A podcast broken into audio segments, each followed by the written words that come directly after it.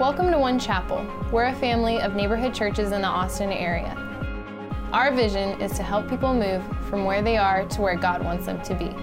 It's a place to connect, grow, and serve the communities where we live. You can learn more about One Chapel and how to get involved at onechapel.com. And now, here's this week's message. All right, well, uh, you all, I love Christmas time. Do you love Christmas time? I love it. It is the most wonderful time of the year, some would say. And I love the trees and I love the lights and I just, I love the whole spirit of the season. And I especially love Christmas music. Christmas music is some of my favorite music. And I just want to clarify for everyone here in the room today the appropriate day to start listening to Christmas music is the Friday after Thanksgiving. There's some debate in culture, but the people who say that's not true, they're wrong. And so that's the day that you can start. But here's the thing if you actually, like, if you actually peel back the layers of Christmas songs that you grew up with, you find that it's not exactly always what you thought it was. You don't necessarily believe me, let me prove it to you. I want you to think about the song Rudolph the Red-Nosed Reindeer, right? Now, this is a song that essentially is about Rudolph who has some kind of a wild birth defect. Like, that's really what the song is about. And so, because of that birth defect, he is made fun of for his entire adolescence. Everybody mocks him, they make fun of him, they don't let him play in any of the reindeer games. Like, it's very mean. And so, really, Rudolph the Red-Nosed Reindeer is a story about bullying. That's what it's about. Until the moment where they need him to do something because of his birth defect. And so they take him, they abuse him, they take advantage of him. And Santa is a real disappointment, I just got to tell you. You're, you're still not convinced, all right? Don't even get me started on Baby It's Cold Outside, all right? Like, I don't, I don't even want to talk about this song, but I'm gonna. So, so this song, this, here's, what, here's the deal about this song. That girl need to go home. Like, just get up and go home that guy's a punk. He doesn't have your best interest at heart. Get up, go home. Stop saying it, just go home. If you gotta say, say, what's in this drink? It's time to go home. Call an Uber and go home. All right? It's madness. It's ridiculous. And then there's that classic I saw mommy kissing Santa Claus. What in the world? And we sing it, it's cute and happy, but you know what? That kid is traumatized. That kid's not looking forward to a good Christmas. That kid thinks, I'm getting my parents divorced for Christmas. Like, that's about what's to happen here. So, it's true. But I think, Merry Christmas, everyone. Let's pray and go. Um, I think, in the same way, though, as you start to peel back the layers of just the Christmas story itself, you start to realize, oh, this story is not exactly what I thought it was in the first place. Like there's a little bit more than I understood when I first read this. So we all know that if we're not careful, it's really easy for us to just allow the commercialism of the season to kind of overtake it. You know what I mean? Like it's really easy to miss because we all know the real reason for the, the season, but, but it's easy for us to miss it if we're not paying attention. Like it's easy for us to kind of have a really nice Christmas with a little Jesus thrown in at the end, right? Oh, yeah, I, I got to go. Yeah, we're going to go to the Christmas Eve service, uh, 2 and 4 on December 24th. just, just so we think about that and instead of the real reality, which is this is about the incarnation, everybody. This is God coming to be with us. This is the most beautiful and fantastic part of our faith. It's an amazing moment to, to celebrate. And so it's really easy to do that rather than having celebrating the real Christmas season, the incarnation, and just having a little bit of commercialism tossed in for fun. And so I don't want us to do that. When, when we retell the story every year, we kind of go through the list, list of characters, right? You talk about Joseph, you talk about Mary, you talk about the baby Jesus. But then there's all these people on the outsides of the story. And so for us, we look at Mary and Joseph and Jesus, and of course we go, oh, these are biblical heroes of faith. And so there's no way that I could ever compare with those guys. But then we get to the other people like the wise men, the shepherds, King Herod, and we go, oh, maybe I identify a little bit more with them. Because they seem like they're kind of on the outskirts of the story. Well, the reality is, you're not on the outskirt of the story, you are central to it. Because God Himself has placed His focus, His gaze, His love and affection on you. So actually, you are in the middle of this story. But a lot of times we don't feel like it. We just feel like I'm, I'm more like the shepherd. Like I don't, I don't really identify with Mary or Joseph, the great heroes of the story. But Herod, like the tyrannical, uh, the tyrannical, uh, paranoid tyrant guy, I, I, I resonate with that. That's me around the holiday season, right? Especially Christmas parties. I relate to that. Well, there's this prophecy, prophecy in Micah that I think so interesting. And it's hundreds of years before Jesus is going to show up on the scene. And you actually find bits of this as you read the Christmas story in the New Testament. But it's cool to read it here where it comes from in Micah chapter 5, verse 2. And it says, But you, Bethlehem, David's country, the runt of the litter. Everybody say runt. The runt of the litter. Of course, this is the message version. I'm the last of six kids, so I get this verse. The runt of the litter, from you will come the leader who will shepherd, rule Israel. He'll be no upstart, no pretender. His family tree is ancient and distinguished. So I love this because God chooses the runt to be the place where his son and his rescue mission for the whole earth would come from. So, for this series, what we're doing is we're kind of looking at these people that you might consider the runts, the people on the outskirts. Because if that's you, if you feel like you're on the outside today, this story is for you. So, we're looking at the people on the outside of the story and how did they deal with the Christmas story? What did they do with the coming of Jesus? And last week, of course, we talked about the wise men. And today, we're going to talk a little bit about the shepherds. Now, most people in America are familiar with the passage we're talking about today, even if they rarely read the Bible. Because every December since 1965, in between televised versions of The Grinch stealing all the presents from Whoville and George Bailey running down the streets of Bedford Falls, waving and yelling Merry Christmas at buildings, and yes, even poor Rudolph the red nosed bullied reindeer, we see the story in the Christmas classic. We watch Linus in a Charlie Brown Christmas as he comforts his friend Charlie Brown and reminds him of the true meaning of Christmas. You've been dumb before, Charlie Brown, but this time you really did it. what a treat.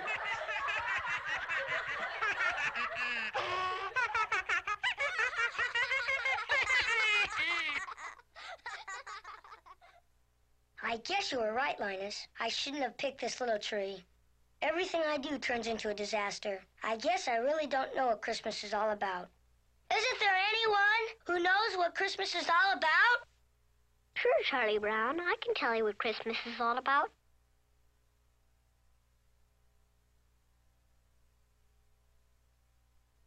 Lights, please. And there were in the same country shepherds, abiding in the field, keeping watch over their flock by night. And lo, the angel of the Lord came upon them. And the glory of the Lord shone round about them. And they were sore afraid. And the angel said unto them, Fear not. For behold, I bring you tidings of great joy, which shall be to all people. For unto you is born this day in the city of David a Savior, which is Christ the Lord. And this shall be a sign unto you. Ye shall find the babe wrapped in swaddling clothes, lying in a manger. And suddenly there was with the angel a multitude of the heavenly host praising God, and saying, Glory to God in the highest, and on earth peace, goodwill toward men.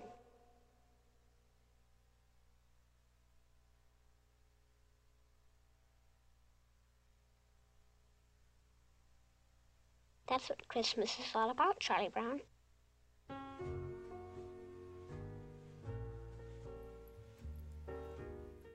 Don't you love that? It's like when I see that and I hear Linus read Luke 2, I feel like, oh, now it can be Christmas time. But I wonder sometimes if it just gets a little too familiar. Like for some of us, we've been watching this since 1965. So you think, yeah, oh yeah, I've heard this before. Oh, it's, it's really good. But it's a little ordinary. It's a little mundane. Like I, I'm kind of used to it a little bit. Well, there's this old saying that's, I think, attributed to Geoffrey Chaucer, the author, and it says, familiarity breeds contempt. You heard it? Familiarity breeds contempt. So being too familiar means that I disregard something that I really should be taking into account. And so I think we've heard the story, the Christmas story, so many times, every Christmas, in fact. And you've got Jesus born in the manger, you've got the shepherds and the wise men, and they come to visit him and worship. It's the same old ordinary story. But here's the thing I think that our familiarity with the ordinary can actually cause us to miss what God is doing. I think we can miss what God wants to do in each of our lives and in our church But what does God actually have to say about the ordinary and the mundane? Because if you're going to talk about ordinary and mundane, you're going to talk about the shepherds. Like these guys are plain, ordinary guys. And shepherds are one of the most common literary pictures in the scriptures. It's a metaphor for God in Psalm 23. Uh, Moses is a shepherd. You've got David in 1 Samuel 17 being a shepherd. The shepherd is the great role of Jesus and the pastor of God's flock in 1 Peter 5. Like as you read through, you find it over and over and over and over again, this picture of the shepherd. It's pretty ordinary. And shepherding was a really important job, but it was not all that respectable. Mean, you got to think about these guys. They're just common, ordinary, poor men out there watching sheep. They're kind of sitting at the bottom rung of the social ladder. In some ways, they're social outcasts and social recluses. So, I mean, shepherds, they're out all day in the fields, watching over the sheep under the hot sun, keeping watch over the flock by night, herding them this way and herding them that way, going off to chase down one of them that wanders off every now and then, getting a little bit bored, ends up being kind of a Kristoff and Sven thing where they end up starting having conversations with one another. How's it going? Oh, I don't know. How are you? Like it's a, it's a whole thing that starts to go on and get really weird. It's demanding, uh, de- demeaning sometimes, sweaty, ordinary business being a shepherd. And they don't wash very often, frankly. Like there's no place to shower out there. They do not smell good. There's no Target. There's no Walmart, Walgreens out there they can go grab a stick of Old Spice and take care of business. You know what I'm saying? So it doesn't happen. And so you think this about shepherds too. You know why I know this? Because when you set up your nativity scene, this is what we all do. You kind of take Mary, oh, Mary, the mother of Jesus. That's how we do it at my house. Do you not do it that way? Oh, Joseph, you take Joseph and put him down. Thanks for not putting the woman away. Take the little baby Jesus, do you baby Jesus in a manger, and we stick him there in the center of the story. Then you get the wise men, and you're like, oh, the wise men bringing gold and frankincense and myrrh. Thank you for your worship. They don't even go there. It was probably two years later. They don't belong in the scene. You need to go home and smash those guys from your nativity sets. and then you get to this other guy, and you're like, who's this guy?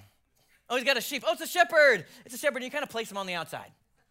He just kind of sits out there and he's kind of peering over, trying to see over the wise men, see what's going on, and if Jesus is really there.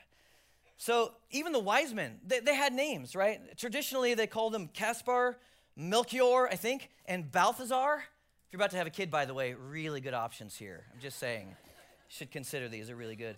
But shepherds are nameless and ordinary. So you put them on the outside of the scene, kind of looking in, hoping to get a better view. That's how we see them. And oftentimes, that is how we see us just kind of the outside, just hoping to get a glimpse of what Jesus is really doing. But is that really the way that God sees them and us?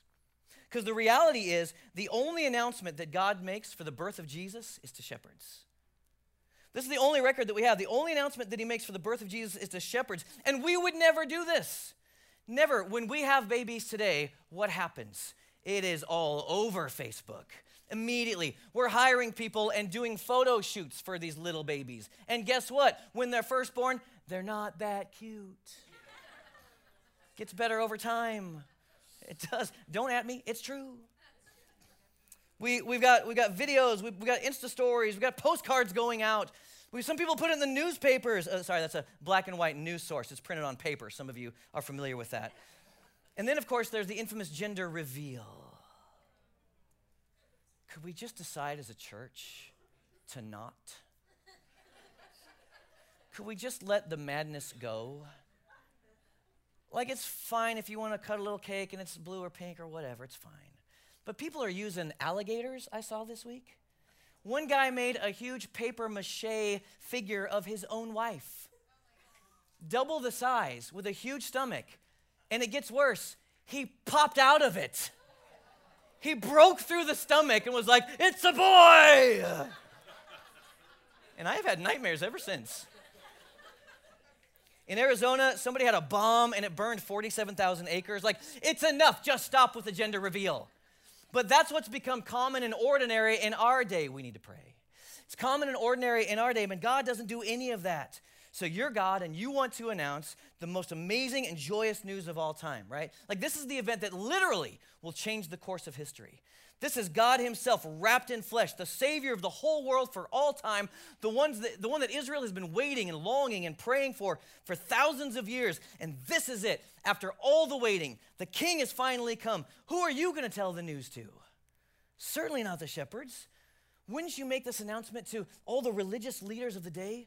Wouldn't Pastor Ross and Amy be right at the top of your list? Wouldn't you go to the religious and political leaders? Wouldn't you invite military leaders? Wouldn't you invite the business leaders and the media to show up? Wouldn't you DM all the influencers and get them to spread the word for you? This is the King of Kings, the Lord of Lords, the King of everything. But not one of those people were invited. Not one of them got the announcement. The only ones that did were a few poor, dirty, ordinary, stinky shepherds. Mundane, on the fringes of society. Why did God reveal himself to plain old stinky guys? So that the plain old stinky rest of us would know that we belong. In our state, as we are, we belong. We're not on the outskirts of the greatest story. We're actually in the center of it. And he wanted to make a world shattering point to you and to me that God chooses ordinary people to do extraordinary things. God chooses, picks ordinary people like you to do extraordinary things in the earth. See, God is so antithetical to the way that we operate or the way we think He should operate. And that's why so many times in our lives we miss Him. We miss out on what He's doing, we miss out on where He's going because we take Him and we try to put Him in our man made little box. We stuff him in there. This is how God operates. This is how God speaks to me. This is how God moves in the earth. This is what God's going to do. And then we open up our man made box and look inside, and we're mad at him because he's not in there. He's so far above us. In fact, to the prophet Isaiah, in Isaiah 55, he says, For my thoughts are not your thoughts. Thank God for that, because I'm a mess. Nor are your ways my ways, says the Lord. Thank God for that, because I'm kind of an idiot. That's not funny. Don't laugh at that. I'm being vulnerable with you right now. For as the heavens are higher than the earth, so are my ways higher than your ways, and my thoughts than your thoughts. Like it just would have made sense though to make the announcement to extraordinary people. Tell all the leaders, get the word out. But he wanted to show you and me part of his nature that he loves you and he wants to interact with you. So, because the shepherds, we understand today that to those people that think you're undeserving today, God says to you, I choose you. To those who think that they're incapable, can't do it, God says, I'm going to work through you. To people who think God doesn't see them, He says, Oh, I see you. And I'm working on your behalf right now. To those who don't have it all together this morning, God says, It's okay. I have it all together, and I can take care of you. To those who think that God doesn't care about you, He's whispering to you today through this story and saying, I love you. So God chooses ordinary means and ordinary people to do extraordinary things. Pick any Sunday school story, and you'll see that is how God does it. In fact, look at Jesus' disciples, the guys that he handpicked to follow him, as they're in trouble standing before the Sanhedrin. In Acts 4:13, it says, "When they saw the courage of Peter and John and realized they were unschooled, ordinary men, they were astonished. And they took note that these men had been with Jesus." So for those of us who go, I feel a little unschooled, I don't feel like I got the goods. I want you to see this. People just feel like I'm just an ordinary Joe, just trying to make my way through the world. I want you to see this. They were astonished by what they would say and do. Why? Because they recognized they've been with Jesus. I see Jesus on them. The question we should be asking ourselves today is can that be said of us? Do people see Jesus in and on and through us? So I want to return to the Christmas story here for a minute, and I just want to breeze through it and see what we should learn from the shepherds before we go. Linus already read Luke chapter 2 for us. So the angel shows up, says, Don't be afraid. And then he gives them this incredible news. And the company of angels shows up. It's an amazing moment. What I want you to see is, is that ordinary people witness extraordinary events. It happens all the time. Ordinary people witness extraordinary events. And no doubt about it, these ordinary shepherds, they witnessed something that was phenomenal. Right? God revealed something extraordinary to some really ordinary people. The angel shows up, don't be afraid. And I never understood this. Happens over and over through the scriptures. Don't be afraid. Don't be afraid. Don't be afraid. Like it's God's cosmic joke. It just seems to me like God's up there going, I love it every time. Do it again. Let's get married. I don't know. It's weird. I, I really like the, I like the story though. Fear not. And he gives them the message. And then there's this amazing concert that goes throughout the sky. I mean, Kanye and Sunday service got nothing on this choir. Like, it's amazing what's happening in the sky. And I don't know what they're singing. Close on Sunday. You my Chick fil A. You my number one. Well, Some of you are so confused right now. Chick fil A is closed on Sunday. Why is that? You're missing the point.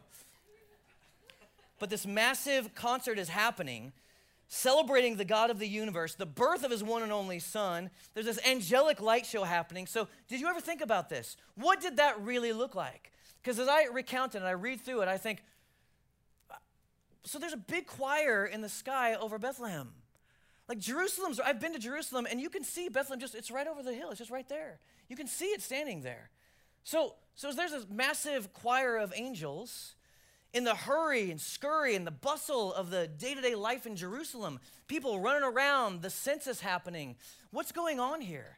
There's a choir singing. Is there a there's a massive invitation? I mean, were they loudly singing? Could people hear it? Are they shouting, "Glory to God"? And I don't know what it looks like. But there's a ruckus going on. Thanks, Dad. There's a there's a there's a ruckus going on. There's an invitation that's happening. So was the invitation to Jesus' birth right there, and anybody could have seen it. But only a few saw it. We don't know for sure what the scene looks like. What we do know is, is that the, the, the shepherds, they looked up. We don't know what happened. We don't know what it looked like, but we know that the shepherds, they looked up. Is it possible there's people running around Jerusalem? It's happening right over there, but they just don't see it because their heads are down their pace of life, their way of life, their humility, it was slow enough so they could actually see the extraordinary. Here's the, here's the reality God reveals himself to people who are available. God wants to reveal himself to people who will be available. But most of us are totally consumed with our own busyness, right? Hurry, scurry, digital distraction in our lives. Our lives are overrun, they're overscheduled, we're over calendared, we're overwhelmed. And we go from one event to the next, from work to Christmas party. I got to get my kids ready in the morning. I got to get them to school. And there are so many stupid costumes they have to wear during this holiday season. You're killing me. Moms know what I'm talking about. They got hobbies. Uh, church even fills up our calendars. And on top of all that, we're buried in our phones. Like we all know it. We all talk about it. Uh, uh, not, not me. We're all buried in our phones. Most adults spend at least three hours a day looking down at their phone. Students are more than that, four hours and beyond. And all of this blinds us to the revelation of God's miracles that are working in us every day. Big ones, like the one we're talking about here in the story, but also the little ones, like what He's doing in the lives of my children day to day. And we slow down long enough to put our phones down and pray and go to church. Our minds are still moving at this frenetic pace. We can't seem to quiet down. Its author and theologian Dallas Willard says, Hurry is the great enemy of spiritual life in our day. I think it's true. And so we don't look up. Last year, I had a moment where I didn't look up. We are getting ready to set the tree up. We like to set it up on uh, the Friday after Thanksgiving, which again is the only day you should listen to Christmas music. I just want to be clear about that. So, you're welcome. So, we're setting the tree up, and I said to my kids and my wife, I said, Hey, you guys, I got a great idea. I got an incredible tree that we're going to put up. I've got a good scheme for it. It's amazing. It's beautiful. I don't know. I don't really remember where I got it. Certainly, it wasn't on Pinterest. But um, but I had this tree in mind, and it was gold, and it was silver, and it was. So the kids are like, "Ooh, what about these ornaments that that mom has from her growing up years? These these wooden ones that are all kind of busted and the paint's falling off and ugly. What about these?" And I was like, "Oh yeah, that's not really for this tree, I think." because I got a theme, I got a thing going on down here on this tree. And so let's put the fake tree upstairs, the nappy one with the mice in it. You guys can have that one. And you can put all the busted up ornaments on that tree. I know what you're thinking. I'm a great dad. and so we put up the tree, and it was beautiful, man. I mean, insta worthy. You know what I'm saying? I mean, it was nice. And I said, What do you guys, what do you think? Kids, what do you think? What do you think of our tree? And they said, Yeah, it's, it's fine. I'm just a little sad. And I felt like the biggest jerk in the world. And so I learned a lesson. I didn't look up. I had my head buried down. I had, a, I had a thing I was trying to do. I didn't look up. And so I decided to look up. And so after that Christmas, I said, never again.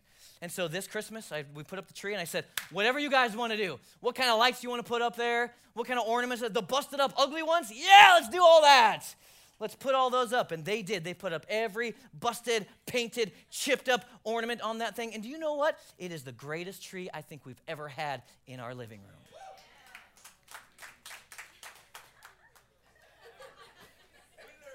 Why, why is it so great? Because I looked up. Because I looked up and saw what was going on in the lives of my children. Because I looked up and I saw my family. We just don't look up. Listen, I want you to ask yourself this question Are you available? Are you available? Is your pace of life such that you can witness what God is doing in this season? So, would you consider making some changes this season? Would you consider slowing down a little bit? This week, I realized we weren't going to be able to watch the Christmas movies that we like to do every year. I'm sure you have yours that you enjoy watching, like Elf and Home Alone. We got to get those in. But I looked at Maria and said, We're overscheduled. We don't have a night where we can do this. And so we sat down with the calendar, we moved some things around, we shifted, we found a little space here and here and here. We're going to make sure that we look up, that we pause and see what's going on with God and what He's doing in our family. Would you do that? Would you maybe consider putting your phone down? Over this season? Maybe just pick a time, like a couple hours at night. Maybe just from 7 to 9, I'm just going to put my phone away. What if on Saturday you just took your phone and you just put it in a, de- in a drawer? You just closed it. Whoa, but people are going to need to text me. I promise none of us are really that important. And it'll be fine if you pull it out a little bit later. And I tell you, the benefit that you're going to get out of that will be so much greater. So much greater. Why? Because you looked up. What if you wake up a little early and you go sit and sit in front of the tree and just let God speak to you with your Bible open. What if you got an Advent devotional? You walked through it with your family, or sit down to coffee with some friends and just read through it and just look up. You know what God says about this? To The prophet Jeremiah in Jeremiah 29, he says, You will seek me and you will find me when you seek me with all of your heart. Everybody, we can do extraordinary things if we'll just look up. The second thing that we learn from the shepherds the angels leave in Luke chapter 2 and they say, "Hey, let's go and see this thing what's happened this, that the Lord has that the Lord has told us." And so they hurried off and they found Mary and the baby. So the second thing that I want you to see today is that ordinary people they do extraordinary things. We don't just get to witness them, we get to do them. Because they're still processing what the angel said and they're saying, "Okay, you guys, I think we're maybe supposed to go see this baby." And so they do. They just leave the sheep there, apparently. And I don't know how that worked, but who's going to stay after Kanye just said, hey, there's a thing going on? So they all decide to go see the, the, the, the, baby Jesus. They go and look, and they didn't just see something extraordinary. What happens is they do something extraordinary. And I don't know what it looks like, but they're going around the city. You can imagine. They're knocking on doors, and doors are opening up. And just picture how it probably went. Hey, uh, you guys, you guys got any babies in there? I don't, I don't know. I don't know how this worked, but they had to fan out. They had to go and see. And so I imagine there's probably some fist fights and doors slammed in their face. I don't know what it looked like, but finally they stumble across this stable because they hear the cry of a newborn baby, and they say, "Uh, hi, can, can we come in and see that baby? Because we saw an angel, and I think that's the manger. They said there would be a manger. That's the manger. And there's a baby in that manger. I think this is the Messiah." And they walk in and see. Now just hold up for a second because you got to remember Mary and Joseph. They'd also been visited by angels. And so, but since that time, they've been on a really long journey. It's been really hard. And now there was no room in the inn. Now they're staying in not the best circumstances. The Son of God is in a feeding trough. And Mary and Joseph have got to be thinking, I think we missed it. I think we messed this up. Where is God in all of this? And the shepherds show up and they witnessed something extraordinary and they saw God wrapped in human flesh, but they also brought God with them when they showed up. Because what this is, is another confirmation to Mary and Joseph, who had probably lost their courage a little bit, that God had not abandoned them. But God was still at work and God still saw them. They did something extraordinary for Mary and Joseph just by being ordinary. This is what God does with us because He's here and He's with us. In fact, in John chapter 14, verse 12, He says, Whoever believes in me will do the works I have been doing, and they will do even greater things than these. He's talking about you and me. But we have to be willing in our ordinariness, in our woundedness, with all of our bags to just say, I'm just going to do whatever you say. I'm going to obey what you say. I'm going to follow you. I'm going to be a blessing to the people around me. I'm going to go and serve them. Actually, most of you have an experience with this because you participated in our $50 challenge. Do you remember that? And the worry and the fear about what are they going to say? What's going to happen? I don't know what to do. But you understand this. And everybody that participated in the $50 challenge had to take the risk. Is this the person? What are they going to say back to me? The shepherds had to risk too. I mean, they left their sheep. I got to assume the boss was mad about that. They might have lost their jobs here. I have no idea. They're looking around the city trying to find him, but they did something extraordinary for Mary and Joseph. And I know what you're saying. You're saying, well, if I had an angelic choir, I'd have the courage to do more things too. You have the Spirit of God living in you. you, you God Himself resides in you. You don't need a choir of angels, as fun as that would be. So here's the thing we can do some extraordinary things if you'll just take the risk. If you'll just decide, I'm going to step out, I'm going to do it. And so the story continues, Luke chapter 2, verse 17. They saw him, they spread the word, and the scripture says that everybody was astonished and amazed at what they had heard and seen. And so the third and final thing is this that ordinary people tell extraordinary stories. Ordinary people like you and me, we get to tell some extraordinary stories.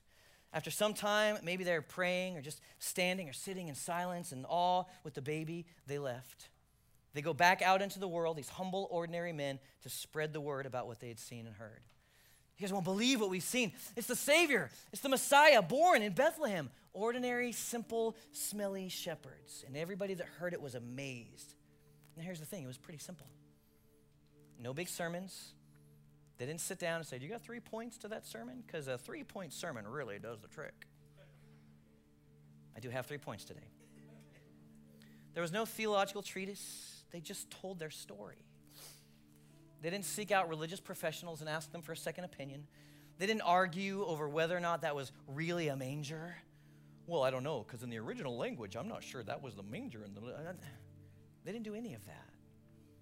They just went and told what they had seen and heard. And everybody, that's all that you need to do. There's all this pressure to have all the answers, and you don't need to have any of that. You just need to go and tell what you've seen and heard Jesus do in your life. It really is that simple. And just testify to the goodness of God in you. This is talked about in Luke chapter 7, verse 18. John sends his disciples to go Jesus to say, Hey, are you the one that we should expect, or, should we expect somebody else? And it says, At that very time, Jesus cured many who had diseases, sicknesses, and evil spirits, and he gave sight to many who were blind. And so he replied to the message, Hey, go back and report to John what you have seen and heard. There it is. Go back and tell John what you've seen and heard just now. The blind received sight, the lame walk, those who have leprosy are cleansed, the deaf hear, the dead are raised, and the good news is proclaimed to the poor. Blessed is anyone who does not stumble on account of me. The shepherds, all they did was they believed, they obeyed, and then they told everybody what they experienced. That's all God's asking you to do. Go and tell what you've seen and heard. And by the way, you already do this in your life. Because you sit in a movie trailer before the movie, and it ends, and what do you do?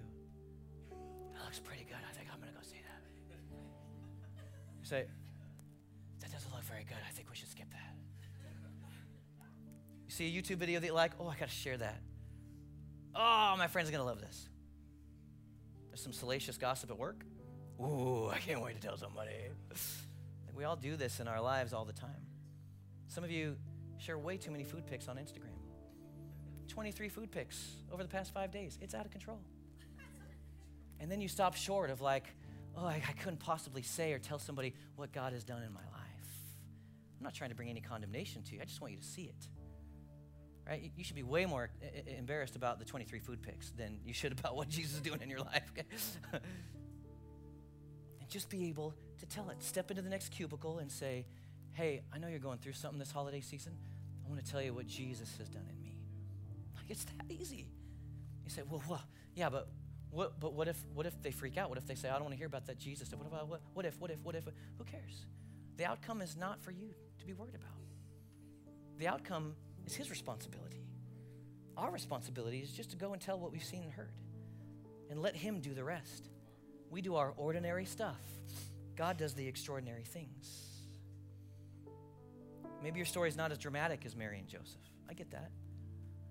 But God is involved and God has done things in you And I know you could grab one thing and just be able to tell about his interaction with you. And I just want to challenge you would you be open to recognizing in the ordinariness, in the mundane part of your days, would you just be open and have new eyes to see what God might be doing? Miracles, both big and small. Because we can do extraordinary things if we'll just tell our story. That's all you got to do. Let me close. I want the rest of the band to come on up. I love how it says this passage he says, This message is for all people. It's not just for the elite, it's not just for the ones who know all the scriptures, it's not just for the successful, it's not just for the good looking or good smelling, apparently. This is for all people. And how does God get that message across to you and me? He chooses some ordinary, plain old, run of the mill shepherds.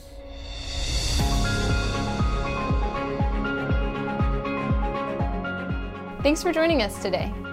If God is doing something in your life or you're looking for ways to get connected, you can learn about groups, teams, and more at onechapel.com/welcome. You can subscribe to future messages from One Chapel on your favorite podcast player. And of course, you're always invited to services every Sunday morning at 9 and 11. See you next time.